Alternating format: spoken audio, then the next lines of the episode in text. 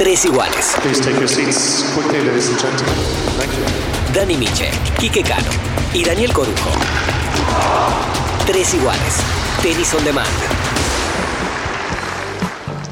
¿Qué tal? Bienvenidos a otro episodio de Tres Iguales, esta vez un episodio internacional, hecho en Estados Unidos con un tenista que no es argentino, un ex tenista que no es argentino, y que bueno, tenemos muchas cosas para hablar porque también tiene mucha conexión con el tenis argentino, así que... Lástima que no le compramos el pase en su momento. Exactamente. ¿no? A, él- Podemos. a este señor y a Ferrer nosotros le teníamos que haber comprado el pase. Tal cual. Pero Y- igual no hubiesen agarrado. Oh, jugar.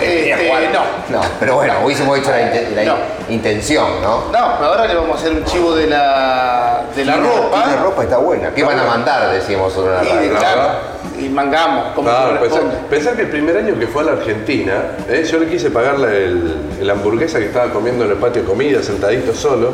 Nos sentamos a charlar y yo decía, mira, quédate acá, jugá para nosotros, yo te pago la hamburguesa, después te van a pagar dos los de acá. No, no, pues yo quiero. Bueno, el otro año fue a la Argentina y ganó el título. Pero Eh, señoras y señores, en Tres Iguales Baila Santé, el invitado es... Alex Correcha. ¿Qué tal? ¿Cómo estamos? Alex, ¿Todo bien? nos gusta mucho la ropa. Nos habías contado. Contanos un Sí. poquito de esto. ¿Cómo es? Bueno, es una marca deportiva de tenis, de pádel, que sabes que está en auge mucho en España, de fitness. también, ¿eh? Sí, vuelve, vuelve, ¿no? Eh, vuelve a subir. Eh, de fitness también, de chico y de chica. Y bueno, ¿te acuerdas de Shen Schalken, que era un jugador holandés? Él tiene su marca propia en Holanda, se llama Shen Sports, y la han pues trasladado a España con mi nombre, Correcha, con este logo, con esta C, y estamos muy contentos porque ya hemos entrado en el corte inglés, que es algo muy difícil en España, y en muchas más tiendas, en Intersport, y bueno, a partir del año 2020 pues se va a vender mucho y tengo mucha ilusión, es una ropa muy cómoda, deportiva, y, y sobre todo lo que más me gusta es que, bueno, pues tiene el, el legado, el nombre de, de mi padre, y ojalá que perdure por el resto de los días. Está excelente. La verdad te No, está, felicitamos. está muy lindo. Gracias, ¿no? gracias. Ahora cuando vayamos a la Davis, Claro, en el corte inglés. Claro. Vamos y compramos. Vamos a Exacto. comprar para, para que te lleguen unas Por regalías. favor, venga, y que llegue a Y Argentina, no- mis claro, amigos. y vamos a retirar los regalos que nos va a dejar también ahí. También la bolsita. Claro, vamos a sí, y que el precio especial, ¿no? Bueno, Alex, eh, la verdad que no sé, tenemos tanto para recorrer porque has sido un brillante tenista y sos un gran comentarista. Gracias. Este, un poco como hemos hablado una vez con Javier, ¿no? con Frana, que a veces no necesariamente haber sido un buen tenista te convierte en un buen analista y en tu caso sí, sí, sí lo es. Realmente este, te seguimos mucho nosotros, tenemos que verte por YouTube y con esas este, tanganetas, como decimos nosotros, porque ellos por no se ve en la Argentina, ve. tenemos ESPN, Ok. pero te hemos escuchado y la verdad que tenés una claridad, una visión este, Bueno. muy buena para, para ver el tenis. Bueno, a ver, sí que está claro que el haber jugado al tenis profesional, haberlo vivido, te da la posibilidad después de poderlo explicar. Otra cosa es si después tú estás capacitado para explicarlo Claro. bien, para que le llegue a la gente, para transmitirle lo que tú quieres. En mi caso, yo estoy súper contento y súper agradecido a la oportunidad que tengo de hacerlo, porque Eurosport Sí. me da una posibilidad en España muy grande, también en toda Europa, porque todas mis entrevistas van para toda Europa, y después con Televisión Española, que cuando juega- se juega el torneo en Barcelona, Godó o Madrid, pues también soy comentarista con ellos, así que eh, el feedback que recibo de la gente es absolutamente espectacular, no puedo estar más agradecido, me lo paso bien y encima lo, están contentos. ¿por qué se te dio por ser comentarista y no entrenador, por ejemplo? Bueno, por una cuestión muy sencilla. Yo no quiero viajar 30 semanas más al año fuera de mi casa. Ya lo he hecho durante 17, 18 años y ahora televisión yo solo viajo 7 semanas al año. Con eso me puedo cuidar de mi familia, puedo estar con mis amigos en casa y, y, bueno, estar con mi pareja. Y para mí es lo más importante. Si quisiera ser coach, en una época fui asesor de Andy De Murray. Andy Murray, sí, una, una gira en polvo. Bueno, empezó una gira en polvo y después lo hicimos en global. Entonces, al final hacía 18 semanas al año, que parecen pocas, pero acaban siendo varios meses fuera de tu casa. eh, y coincidió después que en esa época me acabé separando de mi mujer, teníamos dos, tenemos dos hijas en común y fue una época muy, muy dura para mí. Entonces dije, bueno, eh, quiero ser- seguir vinculado al tenis porque es mi pasión, amo el tenis, pero que sea algo que no me implique estar fuera de mi casa tantos días al año. Está. em, pero ya empe- empezamos un poco el rol Sí, por lo que soy, claro. ¿no? Ahora Bueno, a- pero ¿sabes que me gusta más hablar de lo que soy? ¿Sí? Sí, a mí, mira, te, te explicaré. Vale. Las redes sociales, sabes que son, bueno, que te voy a decir a ti que te metes en unos líos de la leche, Dani. Eh, pero te trasladan y te conectan con la gente, ¿no? Diariamente. Y yo utilizo mucho Twitter y, y ahora bastante más Instagram, ¿no? La gente a veces me escribe mucho cuando comentamos y le, me dice a mí, me sabe muy mal decirte que casi me gustas más como comentarista que como tenista. Y les digo, para mí es mucho más importante que me valoren como comentarista que como tenista, porque yo tengo 45 años ahora. Yo, Sí. no, yo no vivo del los, el año 94 cuando gané en Buenos Aires, más allá de que hablaremos ahora que es la ilusión de mi vida. No, ¿vale? pero está bien, pero ¿sabes cuál es la diferencia? Lo- la gente joven que este, empezó a, a moverse con las redes sociales no te vio jugar porque no había nacido. Claro. Es lo que le pasaba el otro día, hablamos con Frana. Frana lo identifica como comentarista de tenis Claro. y no como tenista. Vos fuiste un tenista. Nosotros pues somos viejos y, y hay gente vieja que nos escucha, aunque no nos crean. Fuiste un teni- como decimos nosotros en Argentina, fuiste un tenista del carajo. Ya, no, no, pero eso entiendo y, y yo lo agradezco eso, evidentemente. Yo fui dos del mundo y Sí. gané 17 títulos, no voy a empezar a hablar de mi palmarés, pero a lo que voy es que la gente joven me ve como comentarista y a Claro, veces claro. me ven en la calle y me dicen, ah, ¿usted es el que entrevista a Nadal? Eh, y- pero para mí es un orgullo, digo, sí. Sí, está bien. Con mucha honra, yo entrevisto a Nadal cuando gana un Grand Slam. Eh, que de ahí los mayores de nuestra edad, ¿no? Del 40, claro que saben que tenista y los de 30 también. Pero la nueva camada, pues te ven en la tele y no saben si has jugado. Lo importante es que les guste, ya está. Vos sabés que Gabriela Sabatini tiene una línea de perfumes. Sí. Bueno, ella ya no, no figura más, antes estaba en la portada, del- en todo el packaging, todo. Pero cuando ella, el perfume se, se- se vende mucho en el Sí. este de Europa, Lo sé.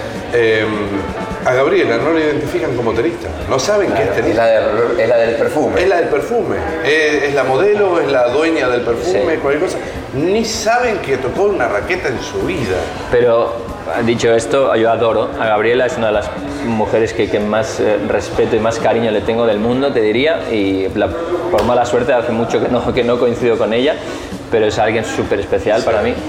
Y a todo esto, mi sueño con mi marca deportiva es que suceda eso, Claro. que la gente compre la ropa porque le gusta. Y a mí me da absolutamente igual que la compren porque yo fui tenista. De inicio es evidente que la marca en España claro. es correcta. Claro que eh, voy a necesitar que la gente diga, ah, vale, es la marca de correcta del tenista, perfecto. Pero mi objetivo es que las mujeres cuando vayan al gym a hacer fitness se compren las mallas y, la, yo sé, la camiseta que les guste porque les, les gusta, no porque yo fui tenista o no. Y los chicos lo mismo, así que entiendo que eso suceda, vaya. Claro, bueno. ¿Por qué, aga- por qué agarras una raqueta de chico? A ver, ¿cómo se, se ocurre? ¿Cómo se le ocurre un español, este, no sé cuándo, cuatro, cinco años, seis? No, yo empecé con siete, Con siete, y bueno, fue nene, porque pibito. sí, sí, ahora se empiezan mucho más jóvenes, Sí, sí. a los 4 o 5 ya juegan los nenes y las nenas. Eh, porque mis padres eran aficionados, les gustaba, iban a un club los fines de semana. ¿Por dónde? En, nosotros en Barcelona y esto era en Sant Cugat, que está a 25 minutos de Barcelona, la montaña. Eh, entonces tengo dos hermanos mayores, Iván y Sergio, y yo iba a jugar con ellos los fines de semana. Y mis padres simplemente por afición.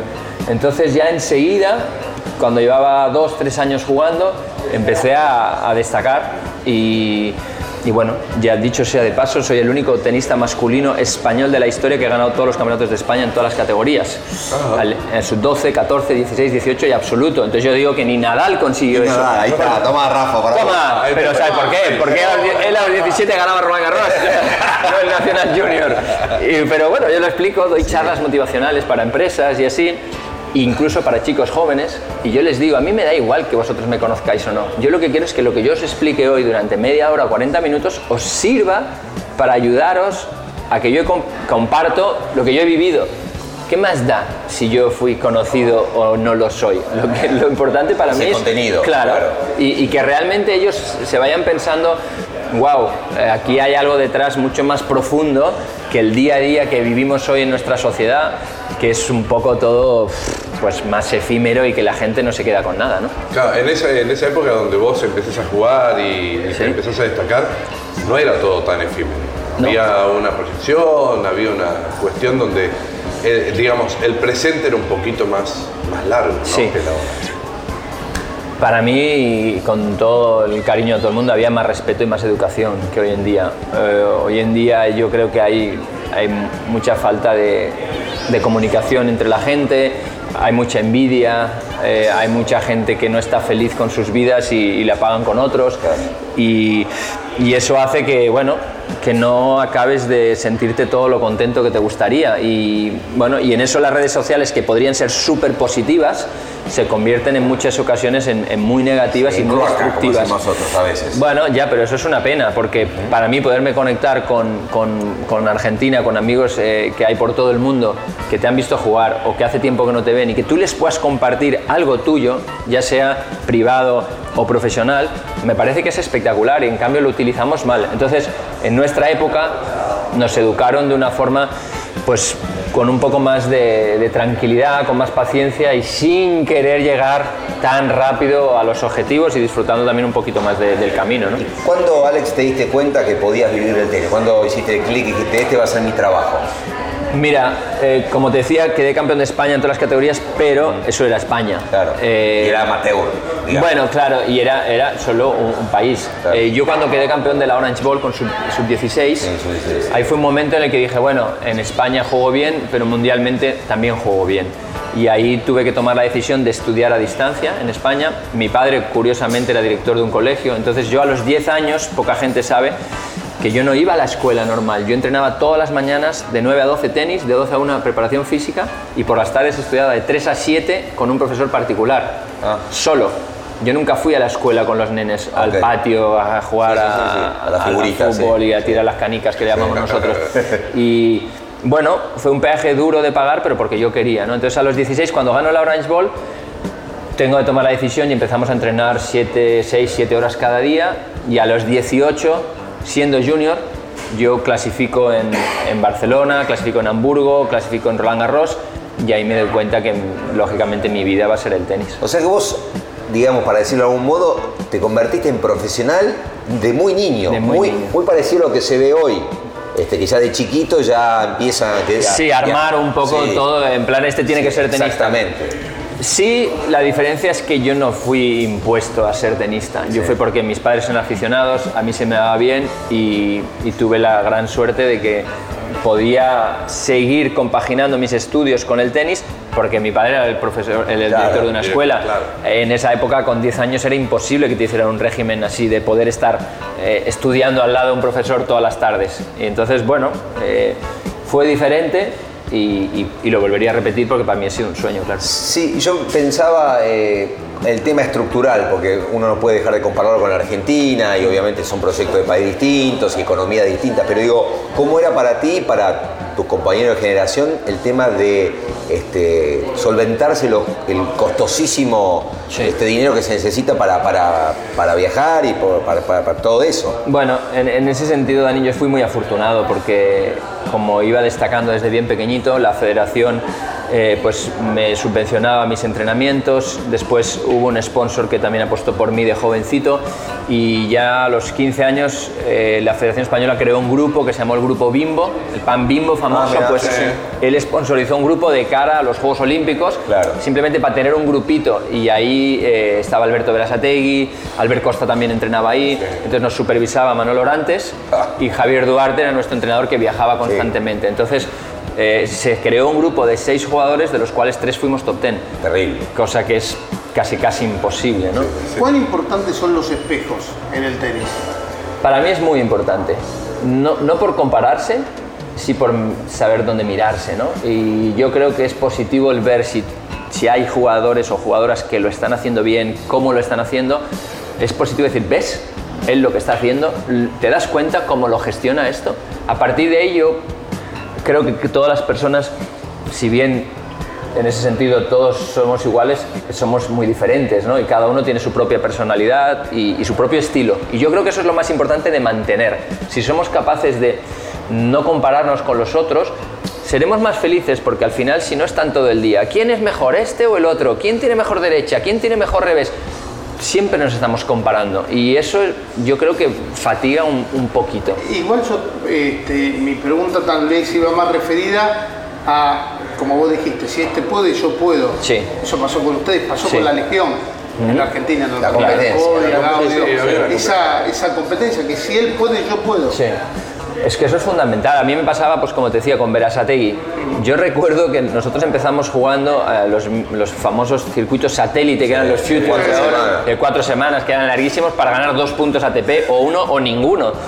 Y la primera vez que fuimos, eh, Duarte que nos acompañaba, nosotros fuimos a jugar las previas con 16 años, sí, sí.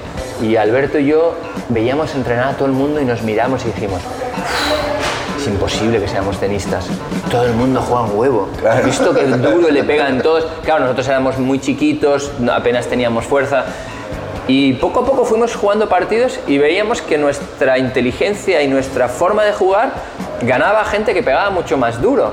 Y bueno, fuimos creciendo y él ganaba dos puntos ATP y yo decía, wow, si él los ha ganado, yo también quiero. Claro. Él ganaba 10, yo quería ganar 11. Yo ganaba 25, él quería ganar 30, pero siempre desde una rivalidad muy sana. Claro. Nunca nos envidiábamos, ¿sabes? Y él jugó final de Roland Garros, yo jugué después. Después vino Albert Costa y ganó Roland Garros. Yo gané el Masters, el otro sí. siempre nos, Siempre nos para retroalimentábamos, arriba. Claro, y eso, yo creo que eso se ha perdido un poco. Eh, yo te voy a volver al tema de los espejos que te Sí. hablaba recién, Dani. Eh, ¿Vos a quién mirabas en ese momento? ¿Quién era de repente tu espejo en el que vos decías, yo voy mirando o a quién seguías de repente, ya sea como tenista o como Mm. persona, porque uno se va forjando? Y por otro lado, vos que te gusta hablar del hoy, Mm. ¿quién pensás que hoy puede ser o debería ser el espejo para muchos? ¿Debería ser? El espejo para la gente, para los chicos.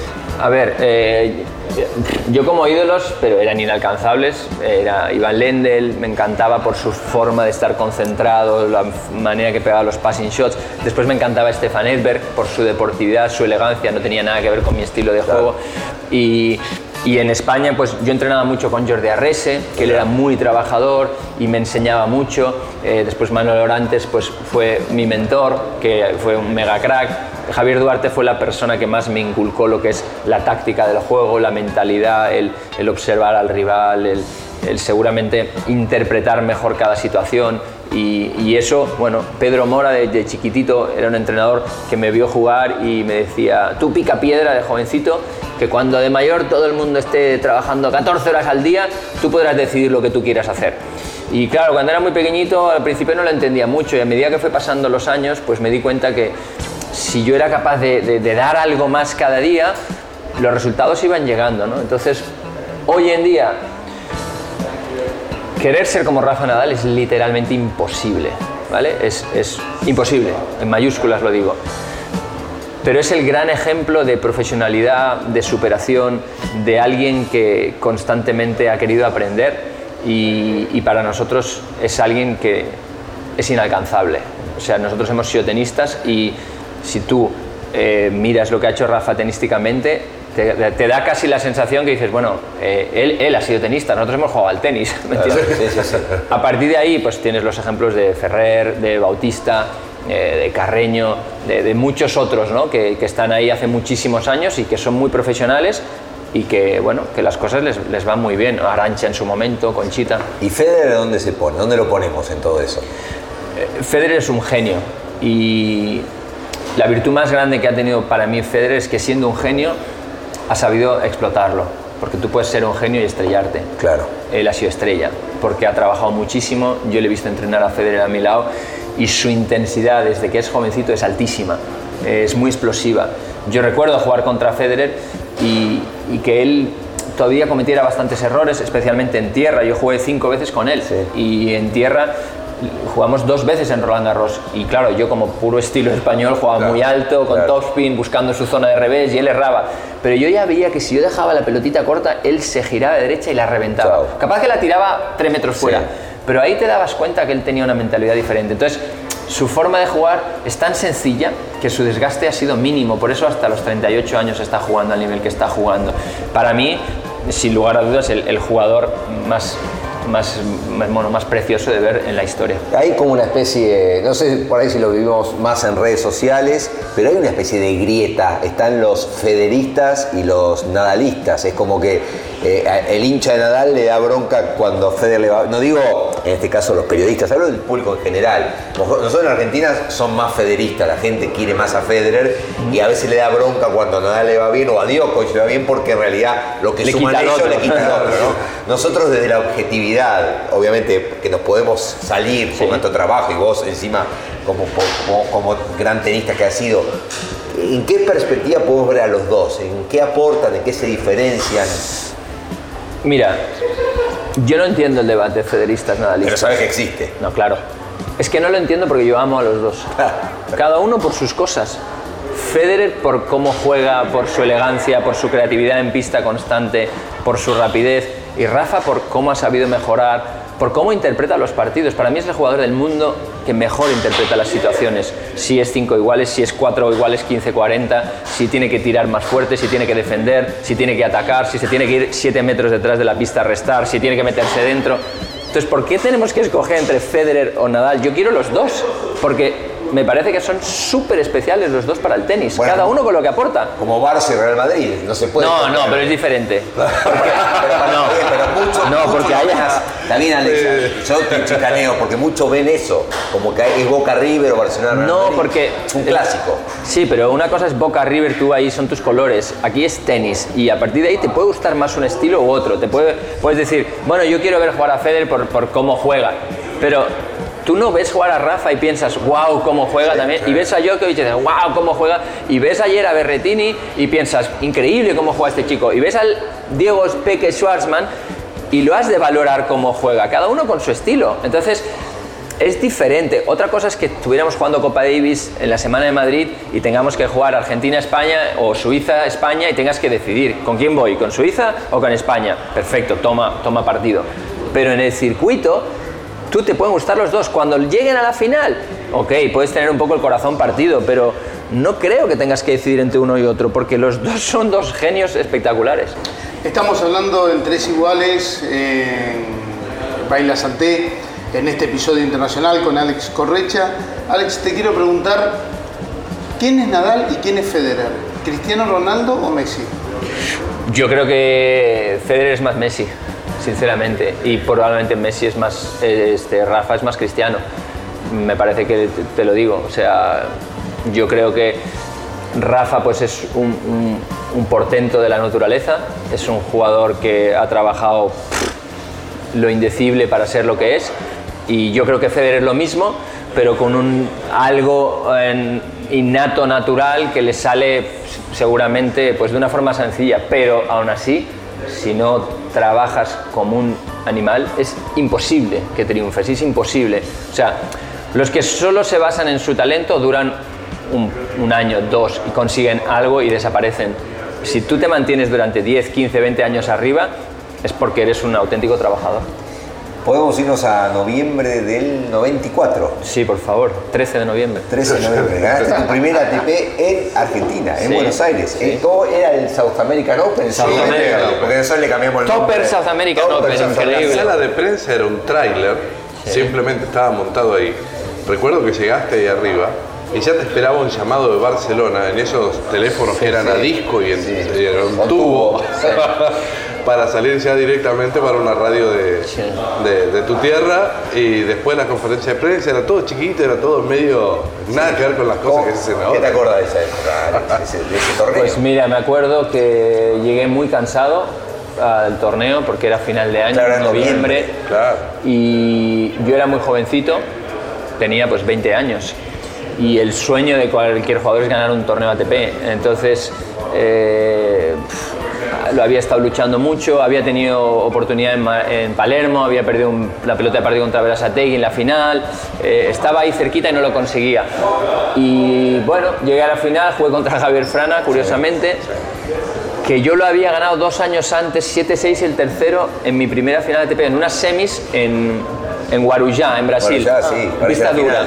Perdí la final porque yo, jugamos a las 9 de la mañana, las semis de un domingo, porque llovió el sábado, tres horas, Uf. y una hora y media jugamos la final, y me, me acalambré entero contra Castenarri en 7-6, 4-3 y me quedé acá. Castenarri. Yo tenía 18 Era años. duro ese, muy duro, alemán. alemán, sí.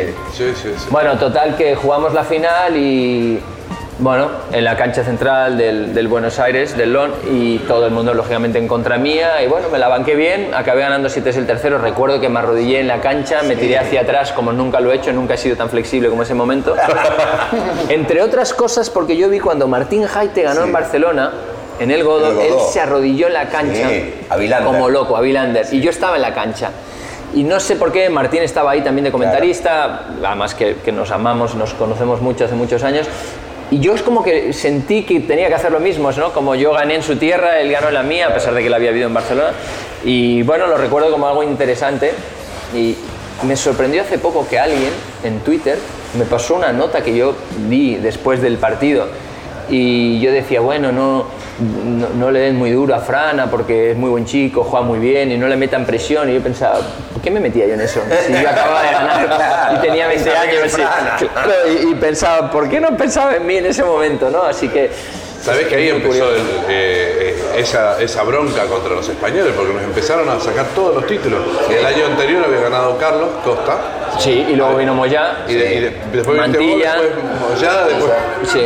Y bueno, gracias a Rafa. Todo, claro, Rafa, todo. Y Ferrer como cuatro o cinco veces. Claro, ¿viste? Pero tú no tienes la sensación que los argentinos españoles nos sentimos como hermanos. Sí, sí, los jugadores siempre se llevaron bien. Pero viste, la- nosotros, viste en Argentina dicen, otra vez vienen los españoles, otra vez no van a sacar el título. Te, Así que- te- te voy a decir algo, Alex, y por ahí mis compañeros coinciden. Se llevaban mejor los argentinos con los españoles que los argentinos con los Entre ellos, argentinos. sí, exactamente. Hombre, pero no te quepa la menor duda. Pero ustedes se llevan bien, Sí. españoles con españoles, Sí. dentro de todo. Sí, es verdad, eso es verdad.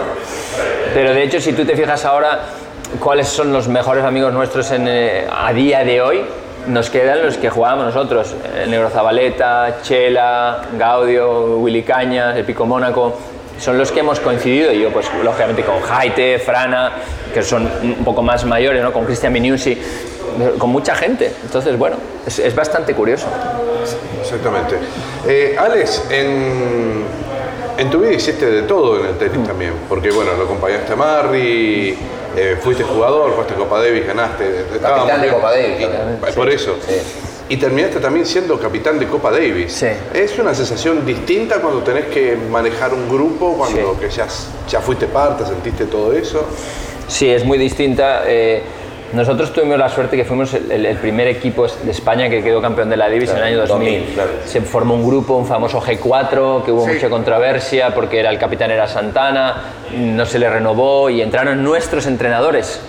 Duarte, Vilaró, que era de Mantilla, Perlas, que era de Moyá en ese momento y de Costa, y Juana Bendaño, que trabajaba para la federación. Entonces, bueno, nos tocaron una serie de eliminatorias en casa y en el 2000 se ganó, se ganó por primera vez en la historia. Eso nos dio mucha experiencia y como jugador, cuando tú te retiras, en la cabeza una de las cosas que tú tienes es ser capitán de Copa Davis. Es una de las cosas más bonitas. ¿Por qué?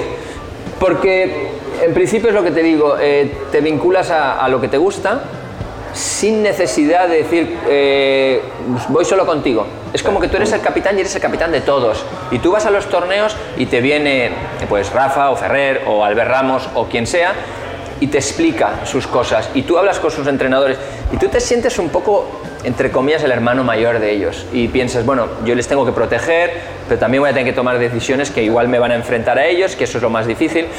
Y yo tuvimos un, un año complicado porque fue el año 2012, España acaba de ganar a Argentina justo en Sevilla Y, y muchos de los jugadores dijeron que se iban a tomar un año sabático, que habían jugado muchas eliminatorias. Aún así llegamos a la final, perdimos contra República Checa, punto decisivo, Almagro pues perdió contra Stepanek y fue muy duro porque trabajamos muy muy fuerte para intentar ganar y no se consiguió. Y lamentablemente ahí pues también la, la relación con el presidente no era muy buena, era alguien que yo en mi opinión no, no tenía una vinculación muy grande con el tenis y, y eso hizo que, que se, bueno, se, se rompiera un poco la relación. A partir de ahí el año siguiente yo tenía dos años, él no me renovó, entró Moyá, entonces eh, se bajó a segunda división no sé cuántos y entró el lío de, de que si pusieron a Gala León, porque lo hizo, pero él lo hizo para enfrentarnos a la opinión pública, porque dijeron, bueno, vosotros eh, no queréis ir a jugar, cuando ponga una mujer, si no vais, entonces será porque parece que estáis haciendo un boicot, entonces ahí montó un lío tremendo y de hecho hemos, hemos estado muchos años pagando esas consecuencias. Casi se van a, a tercera. Sí, sí, hubo un momento que fue un drama. Entonces luego entró Conchita, porque los jugadores querían demostrar que no era un tema de, de mujeres o hombres, era un tema de, de relación con ella, con Gala no tenía ninguna relación. Entonces, bueno, se montó el quilombo y por desgracia, ya te digo, yo fue una época que, que disfruté como capitán, pero que me, me molestó mucho la salida por, por las formas por parte de la federación y en, es- en este concreto por, por el presidente. un año nada más. Bueno, no, dos años. 2012 hicimos final y en 2013 nos tocó Canadá en Canadá en primera ronda. Eh, lógicamente después del Open de Australia pues prácticamente nadie sí. quería ir. Acabamos perdiendo y mantuvimos el, la categoría y ahí nos quedamos. Pero claro, España no es para luchar para, para el playoff. ¿Te generó alguna rispidez, algo con los jugadores? Eso. Eh, en algunas situaciones sí, porque cuando tienes que tomar decisiones, pues no siempre es fácil. Yo, por ejemplo, eh, en la final tenía que escoger, eh, Ferrer dijo que no iba a jugar durante una época y acabó comprometiéndose, que fue para mí súper importante.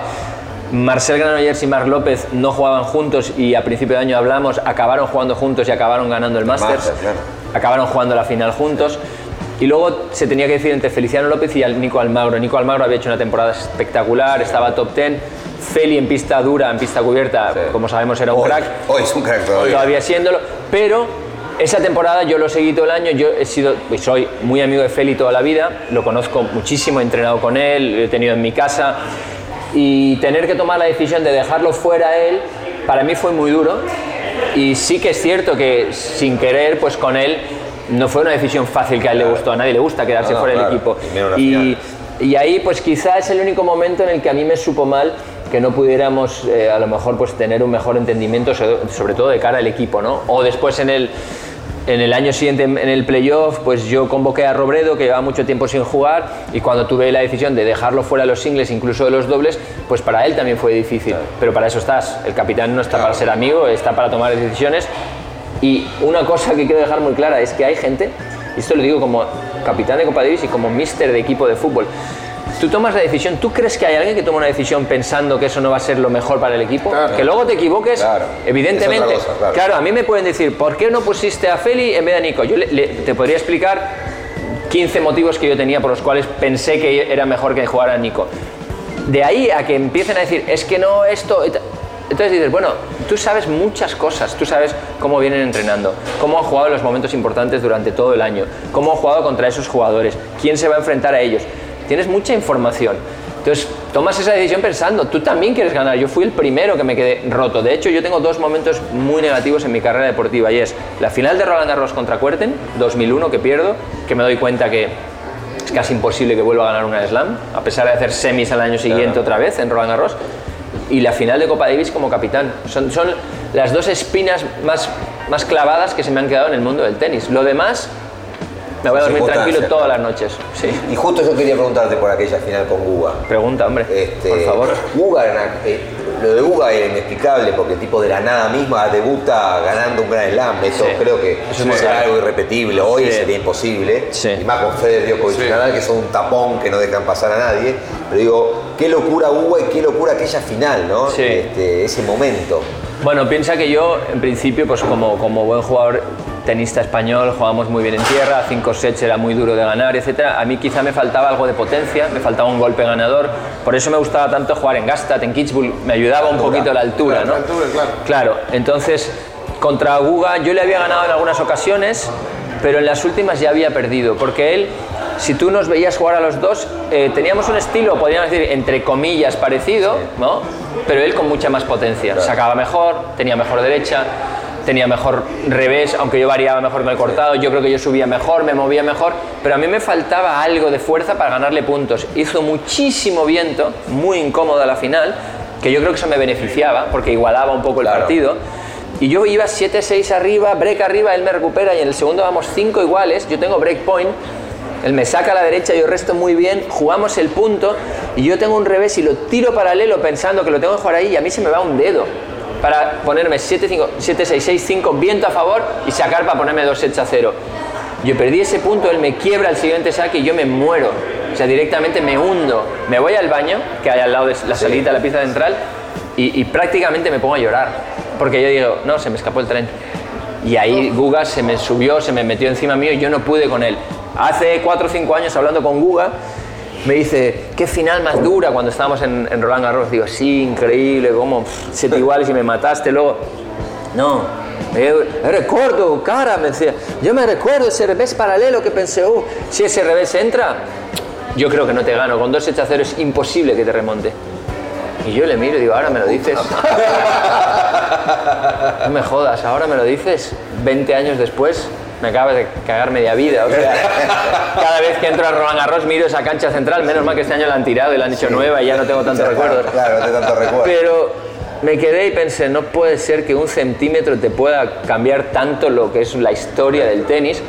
Paralelamente, yo gano el Masters y yo tengo tres pelotas de partido en contra contra Sampras en semis y yo voy perdiendo dos sets a cero contra Moya. Pero de eso no te acuerdas. Claro. Claro. Porque eso es para ti, eso lo sumas. Pero en, una superficie que no te beneficiaba. Ese máster fue increíble. Bueno, pista cubierta. Eh, fue la primera vez que hicieron una pista bastante más lenta de lo Ah, que ok. acostumbraba a ser. sí. ¿no? De estas un poco más jugables. Y entramos Moya y yo en la final. Era Hanover. Hanover. Yo había perdido contra Moya en Monte Carlo 6-3-6-2, contra Moya en Roland Garros 6-3-7-5-6-3, contra Moya en US Open 7-6-7-5-6-3, final de, de Masters 6-3-6-3 suyo. Y no me expliques por qué yo interiormente estaba convencido que iba a ganar Ese partido. ese partido. Tenía, pensaba que era mi momento, ¿sabes? Yo, yo soñaba con, en algún momento de mi vida, hacer algo grande en el tenis que quedara ahí, ¿vale? Y había perdido la final de Roland Garros y pensé que ese era mi día. Y seguí luchando, seguí luchando y acabé ganando 7-5 el quinto después de casi cuatro horas y media, ¿no? Una locura partido. Entonces, bueno, eh, claro, pero que en semis tuve tres pelotas abajo y que yo también meto un passing que entra un dedo, no me acuerdo. En cambio, en la de Roland Garros sí que la. Claro. eh, o sea, es Porque como los que juegan. Sí, te explico que me estoy enrollando mucho, pero es para los como los que juegan a golf. Tú cuando juegas a golf y metes un pad de 6 metros, ah, la metiste. Pero el que a dos palmos, Sí, luego. y- Claro, acabas la jornada y decir, ¡uh, qué mala leche! Porque si hubiera metido ese pad de dos palmos. Ya, pero y el que metiste de 5 metros, Ah, que. no, ese no cuenta. Eso es un poco lo mismo que me pasó a mí. Miraba tus resultados, ¿no? Este, Sí. Indian Wells, o sea, tenés un, un, un varieté mucho de cemento también. Sí. A, a pesar de que estaban muy identificados ustedes en esa época, eh, Sí. creo que cambió también el tenis, ¿no? Que claro. ya no exista más el especialista como por ahí. Sí. Ustedes fueron los últimos especialistas. Mira, de- te voy a decir algo, y, sin quererte contradecir, pero sí para... Para mí sí que hay especialistas. Lo que es diferente es que antes solo eras jugador de tierra o jugador de dura.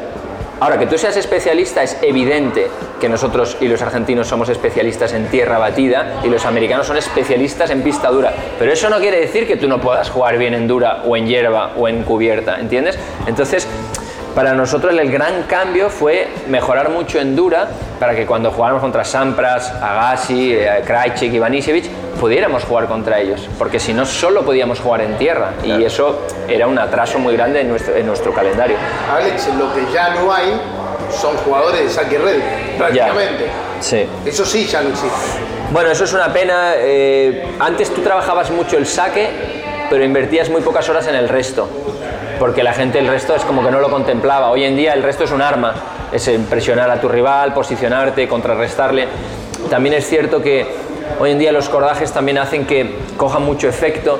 eh, los jugadores también tienen mucha rapidez en la mano, entonces sacan tan fuerte que si tú sacas y subes prácticamente te están agarrando a la mitad de cancha todo el tiempo. Sampras para mí ha sido el mejor sacador que yo he jugado. Era absolutamente increíble cómo sacaba, cómo escondía el golpe, Ivanisevic y Krajcik también. Y ellos subían mucho a la red. Hoy en día deberían variar bastante más y se, se adaptarían. O sea, ¿quién, quién jugaba mejor en una época o en otra? O claro, si tú miras vídeos de hace 25 años, pero ponte una final del Mundial de Fútbol. Da la sensación que jugaban para atrás. Pero claro, era como se jugaba en ese momento. Y casi no habían pases en horizontal, eran todos pases al ladito. No sé, eh, todo, todo evoluciona. ¿no? Y, y Carlito Boyá fue un poco tu, tu sombra negra, tu bestia negra. No, Carlos te- tenía algo que, que a mí me, me molestaba mucho, que era que tenía una derecha que era espectacular y un servicio muy potente. Y cuando jugábamos en tierra, pues a mí me faltaba algo de potencia para ganarle. Es un poco lo que me pasaba pues, contra Fuerte, contra Ferrero, contra Costa. Si yo jugaba con ellos, por eso decías que hay una varieté, a mí me ayudaba a jugar en pista dura, porque yo sacaba mejor, me podía venir a la red, el cortado les hacía más daño. En tierra todo se quedaba más lento. Por eso diré una cosa que so- sonará fantasmada, pero yo, si Roland Garros se hubiera jugado en Gastad o en Kitzbühel, ganado es- varios. es pro- no, sé, no, no sé si hubiera ganado varios o si no hubiera ganado alguno, pero mis probabilidades de ganar hubieran subido. Aumentado, claro. Aumentado, porque mi potencia que me faltaba en- a nivel de mar, por decir algo, aunque París esté a 300 metros, eh, hubiera, hubiera, pues yo creo que generado muchas más posibilidades en mi juego. Estamos con Alex Correcha en Tres Iguales, una charla muy linda, muy buena. Alex, ¿cómo viviste la final del 2008 entre Argentina y España en Mar del Plata? Pues mira, la viví in situ como comentarista de televisión española Te diré un, ejemplo que me llamó mucho la atención. Yo soy como muy observador y muy psicológico en todo lo que hago en mi vida, ¿vale? Tanto dentro como fuera de la pista. Eh, yo llego y lo primero que hago es voy a la habitación de Feliciano López a saludarlo y lo veo concentrado y le digo, ¿qué tal estáis? Y me dice, muy bien, eh, muy mentalizados, con muchas ganas, etc. Y al, al cabo de un ratito me encuentro con, con David Nalbandián, muy buen amigo mío también, y le saludo muy bien, y, lo veo muy relajado. Y me chocó. Me chocó porque si bien él tenía mucha confianza en sí mismo y venía de una época buenísima y ganando muchos partidos, yo creo que el hecho de que no jugó Rafa eh, al equipo argentino le relajó en exceso y al equipo español le unió, porque no dependieron de él. Incluso Emilio, que venía eh, pues a lo mejor sin, sin imponerse tanto como capitán, les ayudó a, a centrarse mucho más juntos, a, a competir como equipo y fue una, una victoria para mí muy inesperada y, y creo que de mucho mérito de parte de todo el equipo español, la verdad.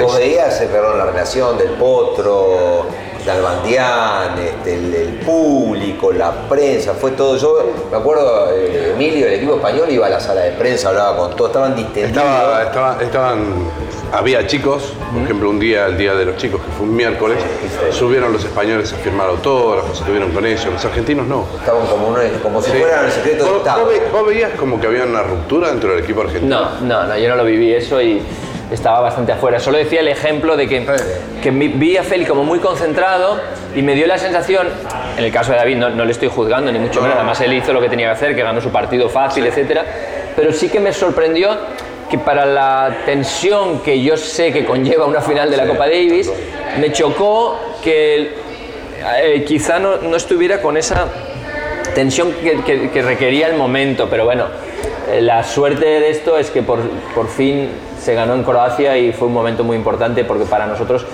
Argentina, que además de ser amigos es un referente mundial, todos queríamos que Argentina acabara ganando una Copa Davis, porque era como, bueno, por favor que la ganen.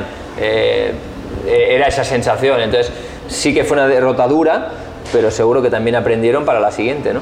Eh, se- mucho, mucho no aprendieron. pero- sirvió, pero no aprendieron demasiado. Eh, pero vos decías, finalmente se ganó en Croacia. Nosotros tuvimos en 2005 cuatro, cuatro top ten jugando en un equipo. Se perdió contra un jugador, en- contra Herbati. En, en realidad, Carol Beck, que terminó dando positivo después. eh, en, ¿cómo es? en Eslovaquia. Eh, después tuvimos jugadores, tuvimos dos top ten, teníamos buenos equipos y todos decían, en algún momento Argentina va a ganar la Davis. Argentina ganó la Davis, pero la ganó con un Del Potro que apareció en, segunda, en, en cuartos de final, jugando solamente dobles, eh, con chicos, un pibe nuevo, o sea, no eran fantásticos, digamos. Con Del Bonis, Leo Mayer, que son jugadores, o Pela, que son Pela, jugadores. Claro, Renzo Olivo, que había jugado dos partidos en el Australian Open. Claro, Pela no es el de ahora. Claro. No, no, no, en ese momento no, en ese momento para él era un compromiso muy grande. Pero esto es lo mismo que, que nosotros en su momento, Eh, éramos buenos jugadores y tal, pero lo que nos hizo ganar es, es estar unidos. Yo era el número uno del equipo y a mí siete días antes de jugar, a mí los capitanes me reúnen en la habitación del hotel y me dicen que no, yo no voy a jugar el primer día. Y yo estaba, yo era top ten y, y yo había ganado el Masters. Eh, Albert Costa no era campeón de Roland Garros, Juan Carlos Ferrera tenía 19 años y Joan Balseis solo jugaba el dobles. Y, y a mí me, me reunieron y me dijeron, mira, queremos hablar contigo porque te tenemos que explicar la táctica de la eliminatoria. El primer día no vas a jugar tú. Y yo ni me calenté, simplemente les escuché y les pregunté por qué creían, que, por qué tomaban esa decisión. Me daban una explicación porque esto no es un equipo de fútbol que le tienen que explicar a 25. O sea, yo era el número uno y, y había jugado todo el año singles y dobles, que es durísimo eso en la Copa Davis. Y me explicaron que ellos creían que Costa tenía que jugar contra Hewitt el primer día, que querían que lo desgastara, lo gana- ganara o perdiera, y que la opción de que Ferrero jugara contra Rafter creían que iba a ser igual de buena que la mía, porque confiaban en que Ferrero iba a ganar, el primer día. Entonces dijeron, jugar tú el viernes, estamos hablando de la primera semana de diciembre, después de un año larguísimo. Si Ferrero ganaba y íbamos uno iguales, o 2-0 en el caso de que ganara eh, Costa Hewitt, bueno, uno iguales. Ellos dijeron, el doble es el punto más difícil que creemos que es muy difícil que lo ganéis. Ahí tienes que salir tú a jugar, ¿ok? Papelón. si vamos 2-1 arriba, jugará Ferrero para definir contra Hewitt. Si no le gana, vas a tener que jugar tú con dos iguales porque es el punto más complicado, el dos iguales. Si vamos 2-1 abajo, sí que saldrás para empatar la eliminatoria dos iguales y entonces será Ferrero el que tendrá que jugar el último punto. Entonces era como mi situación era súper complicada, porque solo estaba jugando o para igualar la eliminatoria o para bancarme la situación chunga o, o jodida, Sí, sí, que podríamos sí. decir con perdón. Pero yo, como número uno del equipo, les dije, me parece bien, yo también confío en esta táctica, yo lo que quiero es tener la copa en mi casa. Claro. Yo quiero la Copa Davis, la ensaladera chiquita la quiero en mi casa para el resto de mi vida. A mí me da igual si sale a hombros Costa, Balseis, Ferrero, Correcha o mi madre. Yo lo que quiero es que se gane. Es fundamental eso. Y eso, piensa que cuando vamos con el equipo y nos dan el equipo a, a los jugadores, estamos en, en Barcelona en el hotel, nos dan el equipo y dicen el viernes va a jugar Costa, Ferrer, Albert y Juan Carlos y el sábado va a jugar ta- Juan Carlos y Albert se miran y los dos hacen así y literalmente les dicen a los capitanes, no, no, no, no, esto le hemos de hablar, no, no, no, tiene que jugar Alex el viernes, uno de los dos no ha de jugar, que juegue Alex. Y yo les dije, no, no, chicos, yo ya lo he hablado con ellos, ellos no sabían que yo lo sabía. Claro. No, no, yo ya lo he hablado con los capitanes, no os preocupéis. No, no, pero es que no puede ser que tú eres el número uno. Le dije, no, no, no os preocupéis, vamos a jugar esto así, así, así. Lo que importa es que ganemos. Y cuando el viernes vamos 1-1, yo entro al vestuario y les digo, chicos, no, ya estamos, estamos 1-1. Yo mañana voy a jugar el doble con Balseis, que juego el partido de la vida. Y el domingo vamos a sumar otro punto, ya está. Simplemente hay que aguantar que llegue el momento, no, no, no, que no nos ansie que llegue las 4 de la tarde que hay que jugar la final. Tranquilos. Y el equipo se unió y eso nos dio la victoria. Mirando hacia atrás hoy, Sí. eh, ya un señor mayor, Con comentarista con hijos. Con canas. Muchas Eh, ganas, casi pelados. sí. claro. Bueno, es lo que hay. Pero muy, bien de salud, así que estoy Claro. feliz. Eh, Por eso, mirando hacia atrás, eh, ¿hay algo que te quedó en el debe? ¿O algo que cambiarías de lo que hiciste? Quizá, bueno, sí, al final hay. Mi, entrega fue la que fue y di todo. O sea, eso es lo que me deja tranquilo y ser feliz a día de hoy profesionalmente, ¿no? Eh, quizá lo que me gustaría es haber empleado más tiempo en mejorar mi juego en cancha dura, porque eso me hubiera llevado también a ser más agresivo en pista de tierra. En un momento me planteé venir a vivir a Estados Unidos dos, tres meses, hacer un poco de pretemporada acá, entrenar con gente como Courier, como Agassi, eh, eh, para que yo me adaptara mucho más rápido en mis movimientos. Y no lo hice porque soy muy de, muy de estar en casa, muy familiar. Piensa que yo nunca viajé la primera semana del año a Australia, por ejemplo, porque yo quería pasar el fin de año en mi casa, con mi pareja, con mis, con mis padres, con mis hermanos. Eh, bueno, yo como que prioricé en muchos sentidos mi vida personal, mi vida profesional en algún sentido, porque es lo que me daba más felicidad. Y eso a la larga, pues, hace que igual algunos objetivos profesionales pues no se alcancen. Bueno, hemos disfrutado, creo, tanto nosotros como la gente. Yo ¿no? siempre viste que me meto. O sea, Siempre, sí, la misma, sí. Kirgio sí o Kirgio no para el tenis. ¿Sirve? Los Kirgio, para no personalizarlo en él. Este, este nuevo, Bueno. esta nueva corriente de chicos malos. A ver, yo creo que todos coincidimos que tener a gente con personalidad propia que atraiga al público es fundamental para el desarrollo de nuestro deporte. O sea, yo amo que los jugadores expresen sus emociones, que, tengan su propia personalidad. Todo tiene un límite. Tú no puedes traspasar según qué límites de educación y respeto, porque eso es malo para él, es malo para la gente y al fin y al cabo eso no, no aporta cosas positivas. Pero que los jugadores si eh, están calientes puedan romper una raqueta o en un momento dado pues quejarse a un árbitro porque creen que le han robado una pelota o, bueno ahora con el ojo de halcón menos pero en una decisión de coaching no coaching me parece que es bueno es bueno que muestren sus emociones pero no de la forma que lo está gestionando Kyrgios, que realmente pues se está pasando. Yo creo que está llegando a un límite que creo que él tiene que, tendría que darse cuenta que quizá eh, explotando su talento podría ser mucho más bueno que simplemente montando bronca cada partido, ¿no? Y lo que es evidente es que él cada partido genera expectación, Eh, pero si esa expectación hace eh, McEnroe, Sí. McEnroe también montaba lío y la gente lo adoraba o lo odiaba según lo que te gustaba, pero él no se peleaba con el rival ni, ni montaba la que montaba, montaba otras cosas y era espectacular. Pero entonces yo creo que él ha de encontrar ese punto y cuando lo encuentre, yo creo que será muy bueno para el Sí, circuito. pero está, el- está el, eh, la multa económica que no es la solución. Que no es la Eh, solución. Evidentemente alguien se tiene que poner los pantalones y empezar con la multa deportiva, que es la que duele. ¿sabe- ¿sabe lo que pasa? Esto es muy simple. El otro día en el Gran Stand estaba jugando Medvedev, el 5 del mundo. Estaba el 40% del estadio. Y después estaba Kirgios y estaba lleno. Yo creo que por eso ATP tampoco va más allá de la No, no, pero eso no, lo puede, pero eso no lo puede hacer la ATP. La ATP tiene que ser absolutamente imparcial. También, tienen que ¿no tomar crees que puede decisiones. pasar por eso también? No, no, a mí me decepcionaría que hiciera eso la ATP mucho. Eh, yo lo que creo es que si tú montas un lío, eh, en, en español se dice, montas un pollo extremo, ¿no? Que te han de sancionar en ese momento. O sea, a ti te tienen que agarrar en ese momento que tú estás montando el lío, que rompes una raqueta, que mm, te cagas en la madre del tipo que está en la cancha, contra el juez de silla, no sé qué, te han de agarrar y decir, eh, lo siento, usted está descalificado, se acabó el partido, aire, fuera. Es en ese momento. Es una expulsión inmediata. No es un jugador de fútbol que le pega una patada y no le sacan la roja y le dejan jugar y luego juega otro partido y luego dicen, bueno, te metemos 10 mil dólares porque le entraste muy duro a un tipo. No, tú entraste duro a un tipo. Chao. Chao, te fuiste. Es tarjeta roja y de ahí se valora si son 5 partidos de suspensión o son 14. Y es lo que han de hacer. Monta la de Dios. Suspendido. Ya está. A partir de ahí, que mire las imágenes, que valore y que digan que tenemos que suspenderlo. Un mes, dos.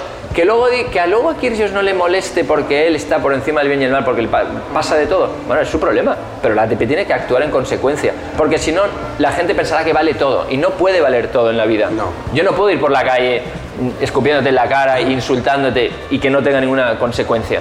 Porque entonces estamos todos locos. Claro, tiene que ver con los valores que hablaste al principio. Claro, absolutamente. Y acabaré explicando una anécdota. El ver, año dale. que yo gané eh, en Buenos Aires, en el 94, a principio de año, estando en un avión, yendo de México a Punta del Este, no sé qué, me viene un señor y me dice, eh, ¿vos pendejo? ¿Sos tenista? Y le digo, le "Sí". sale en argentino. Y le digo, sí. Mi pareja es argentina, ¿eh? Sí, ya sé, ya sé. Entonces le digo, sí, y bueno, ¿y qué, qué ranking tenés? Y le digo, no, 80, 80 al mundo, nunca te escuché, ¿cómo te, cómo te llamas? Y le digo, no, Alex Correcha y tal. Mira, mira, hace una cosa, vení. Y muy, muy así alocado me viene y me dice, fírmame acá. Y me da el papel donde, bueno, la bolsita donde a priori tienes que vomitar si tienes problemas en el avión. Y me poneme acá, a final de año voy a estar entre los 30 primeros. Y le digo, bueno, señor, le digo yo, no sé, yo, yo, yo tenía 20 añitos. Bueno, ¿cómo te llamas, Alex Correcha? Perfecto, firmame, perfecto. Le digo, ¿cómo se llama usted? Y dice, Osvaldo. Le digo, ok, Osvaldo, encantado, chao, chao. Bueno, febrero. Llegamos noviembre, Buenos Aires, lawn tenis, allá en, unos, eh, en la sala de jugadores que entonces tenía una, una cristalera muy grande. Y me viene un tipo y me empieza a golpear al cristal, como loco. Y le miro y digo, ¿quién es este loco? ¿Vos Y no lo conociste? No, no, ni en pedo. Yo hablé con él un minuto en mi vida. Y el tipo me planta la bolsita de- del vómito contra el cristal y yo me acerco, miro y digo, Alex Correcha, a final de año estaré entre los 30 primeros, a final de año estaba el 25 del mundo, cuando gané Buenos Aires puse 22 y lo miro al tipo y digo, no puede ser, es el loco del avión. Él me vino siguiendo todo el año, Mira. cuando yo fui progresando, él vio que yo fui a Buenos Aires a jugar, me vino a saludar, a día de hoy es uno de mis mejores amigos, lo invité a mi boda, es alguien que quiero un montón, entonces le envío un saludo muy fuerte a Osvaldo porque es una historia súper mítica del año 94 y estamos en el 2019 y todavía ayer me envía, eh, Alecito, ¿qué opinas del partido de, de Peque Schwarman y, y Nadal? ¿Y, qué? y luego, ¿y qué? ¿Vos pensás que Del Potro va a volver? ¿Y cómo veis a Federer? No, Valdito, ah, no me jodas. Estoy todo el día con pa. No, pero le, le amo con locura, así que nada, lo quería explicar. Bueno, la verdad la pasamos. La pasaste bien, Alex. Te tratamos bien, Te ¿viste? tratamos bien. Increíble, lo agradezco Para mucho. nosotros fue un ¿Te placer. gustó el café? ¿Te gustó el café y los de sanguchitos que te trajimos? el catering. Ni un puto agua me avisaron. Una cosa, nunca me he tomado un café en mi vida, ¿eh? ¿No? ¿no? Jamás. ¿Qué tomaste? Nada. ¿Mate Y ahora que está de moda, que Babrinca lo puso de moda, Sí. tomar café en la cancha. Ya, bueno, sí, o Venus también le trajeron. También. No, nunca me no, yo no tomo café, ni té, ni nada. Ni, ni mate tampoco. Mate tampoco. ¿Te has casado con Argentina, tomas mate? Ella no toma mate. Ah, vos. Por eso zafaste. Claro, Claro. si no, ya estaría. Pedrito Cachín toma mate, que vive Cachín. ahí en San Juan al lado mío, Sí. que también le quiero mucho, y Pedrito sí que toma mate, pero no, no me enganché, no. Ya que- no falta la oportunidad. Vamos a tener que hacer una segunda parte. Sí. Vamos a dar un tiempo. Soy muy pesado, ¿no? No, no, Entre nosotros, romper la bola de. Digamos, yo te volví loco para la nota, No, pero bueno, no, pero es está- que lo has visto que vamos ocupados. Sí, sí, estás, estás trabajando. Estamos ocupados. Bárbara Sí. Jett es tu compañera, ¿no? Bárbara Schett es la presentadora y Max Vilander el, Max es un el, el fenómeno. genio, ¿eh? el genio. Max sí. es un fenómeno. Qué tipo de un fenómeno. Otro día vamos a hablar de Matt Vilander y Sí. el- el Disfruto fenómeno. mucho y pi- piensa que yo estoy con Max. Yo estoy mirando partidos de tenis, ¿Y Boris? sentado ¿Lo con tenés Max Vilander, con Boris Becker Está al lado. loco, Boris, ¿no? No, no, Boris sabe un huevo de tenis y, y realmente es un tipo súper inteligente y bueno, yo aprendo mucho. A mí me tratan como un hermano pequeño y claro, yo me siento muy querido porque entra en el salón donde miramos los, los partidos, en la oficina Eurosport, entra Vilander, entra Becker, por ahí entra McEnroe, ahora han contratado a Lendl. Mami, Yo lloro. Claro, hay que, hay que pensar, escuchame, hermanito menor, cuando él ganaba el primer título en Argentina, hacía 12 años que Vilander había ganado su primer Roland Garros, eh, Sí, hacía más o menos unos 10 años que había ganado Becker Wimbledon. Y se van a comer juntos o es el último en pedir, como decía Vilas. Era por Se el- pide por ranking. Guillermo Contanegra cuando iba a comer era por ranking y cantidad de títulos. Entonces, si iba a comer con Noah, pedía primero Guillermo. Si iban a comer con Conor, pedía primero, primero Ah, sí, así era. Sí, sí, locos, sí, es lo que dijo Vila. Ah, bueno, ahí yo no llegué a esa Ah, quemada. en, en- en- en la próxima, en la próxima vez que volvamos a charlar con vos, en el próximo episodio que hagamos con vos de Tres Iguales, te lo contamos más. Y, y los tres Osvaldito. ¿Y tres iguales? ¿Por qué, perdón? Y por eso somos iguales, ¿no es que somos iguales? Son iguales, sí. No, porque dicen que el séptimo game es el más importante, que Ah, viene eso. después de tres Eso. iguales. ¿Los jugadores piensan eso? Nunca pensé eso en mi vida. ¿No? El séptimo. jugado más de 700 partidos en mi carrera, nunca pensé que el séptimo game era el más importante. Noso- yo creo que nosotros... Bueno, yo, yo no conozco a ningún tenista que piense que el 3 iguales, el 4-3 va a ser el de... Evidentemente, si te pones 5-2 es mejor que 4-3, pero... Se nos cae un mito. Se nos, se nos viene abajo. Cagué el programa, ¿no? No, no, el nombre. Nosotros somos tres iguales, estamos antes estamos- en el sexto game. Estamos en el sexto, claro, séptimo. estamos tres iguales. Lo único que no, No sé. tenemos de iguales es que Dani y yo sabemos de fútbol, él no. ¿Vos sos hincha de? Del Barça. Sí, claro, ahí no bien. para elegir, ¿no? Claro. Soy fanático del Barça, socio del Barça. Ah, mira vos. ¿Lo conoces a Messi? Sí que lo conozco poco porque coincido poco con él, pero hace poco me invitaron a... ¿Sabes que le han hecho un, un espectáculo de Cirque de Soleil? Sí, sí, sí, sí. Viene Hace- Argentina. Vale, pues hace unos meses se ¿Tiene presentó... algún español que les hayan hecho eso? ¿Perdón? Si tienen algún español No. que les. No, No, no, no. importantes que somos los argentinos. No, que, pa- que- que- que es Messi. Eh, Sí. eh, no, no, y nos invitaron y de hecho yo hacía como, de verdad que igual hacía como tres o cuatro años que no había coincidido con él y habían como 300 personas y me vio como a 10 metros y me saludó así con la mano, vení, vení. Y fue ya, fui como casi temblando y nos abrazamos y muy bien, me parece, de verdad, no, no sé vosotros lo que pensáis, pero para mí es de lo más humilde que he conocido en mi vida para lo que representa el chico. Y, claro, un jugadorazo. Entiendo que en el Barça da un rendimiento y a lo mejor vosotros le pedís otro, pero soy fan total de Leo.